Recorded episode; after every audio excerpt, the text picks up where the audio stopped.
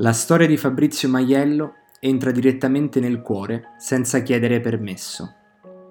È una storia che narra l'importanza del valore sociale dello sport, senza troppi giri di parole. L'UISP, nelle carceri, c'è entrata 30 anni fa e la storia di Fabrizio è quella di decine, centinaia di altre persone. Il suo è un racconto scritto da decisioni sbagliate, percorsi difficili e attimi di rabbia ma sottolineato anche dalla redenzione, dal riscatto e dalla capacità di ritrovare se stessi alla fine di un grande viaggio. Tutto incorniciato dal calcio, lo sport d'eccellenza.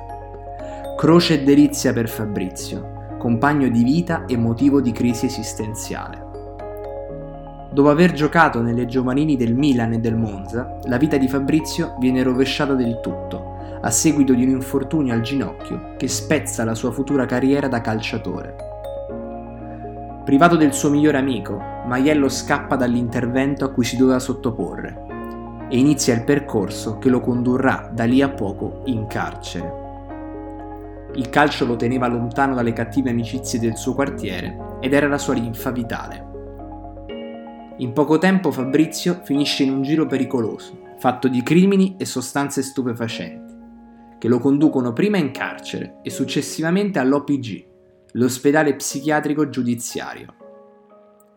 Durante diversi periodi di detenzione, il calcio lo aiuta sia con i detenuti che con le guardie e gli viene dato il soprannome di Maradona. Il rapporto con il pallone però è diverso, non più amico confidente, ma valvola di sfogo in un contesto in cui è difficile rimanere in piedi a fine giornata.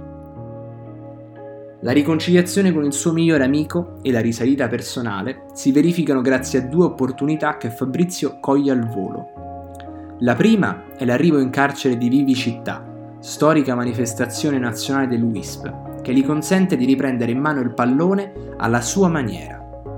In uno spazio di 24 passi, Maiello ritrova il legame che aveva perso con il pallone e per dieci anni è l'oggetto con cui riesce ad uscire mentalmente dalla realtà del carcere. Partecipa a cinque edizioni di Vivi Città e tutte con il pallone attaccato ai suoi piedi e alla sua testa. La più importante dal punto di vista emotivo è quella del 2002. Fabrizio, dopo aver disputato all'esterno, grazie al WISP, una partita per i mondiali antirazzisti, riesce a percorrere 3 km e mezzo in città, a Reggio Emilia, e al suo arrivo, in prima fila ad attenderlo, c'è la madre. La seconda opportunità si presenta quando, a poche celle di distanza, Fabrizio conosce Giovanni, un uomo con problemi mentali che era finito all'OPG. Solo, senza che nessuno si occupasse di lui, Giovanni era uno dei bersagli preferiti degli altri detenuti e aveva deciso di lasciarsi andare. Spinto dalla coscienza, Fabrizio interviene in suo soccorso e tra i due nasce una profonda amicizia che lo cambia profondamente e li fa ritrovare se stesso. Luis rimane al fianco di Fabrizio, che dopo essere uscito dal carcere riprende tassello dopo tassello la vita tra le sue mani. Wisp rimane al fianco di Fabrizio, che dopo essere uscito dal carcere riprende tassello dopo tassello la vita tra le sue mani.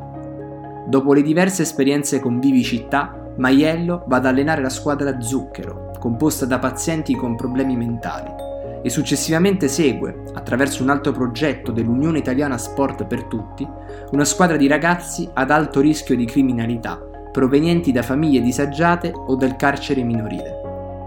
Il messaggio che Fabrizio trasmette ai ragazzi che incontra è quello di far capire quanto siano importanti le piccole cose nella vita e che non bisogna forzare la mano per ottenere tutto subito.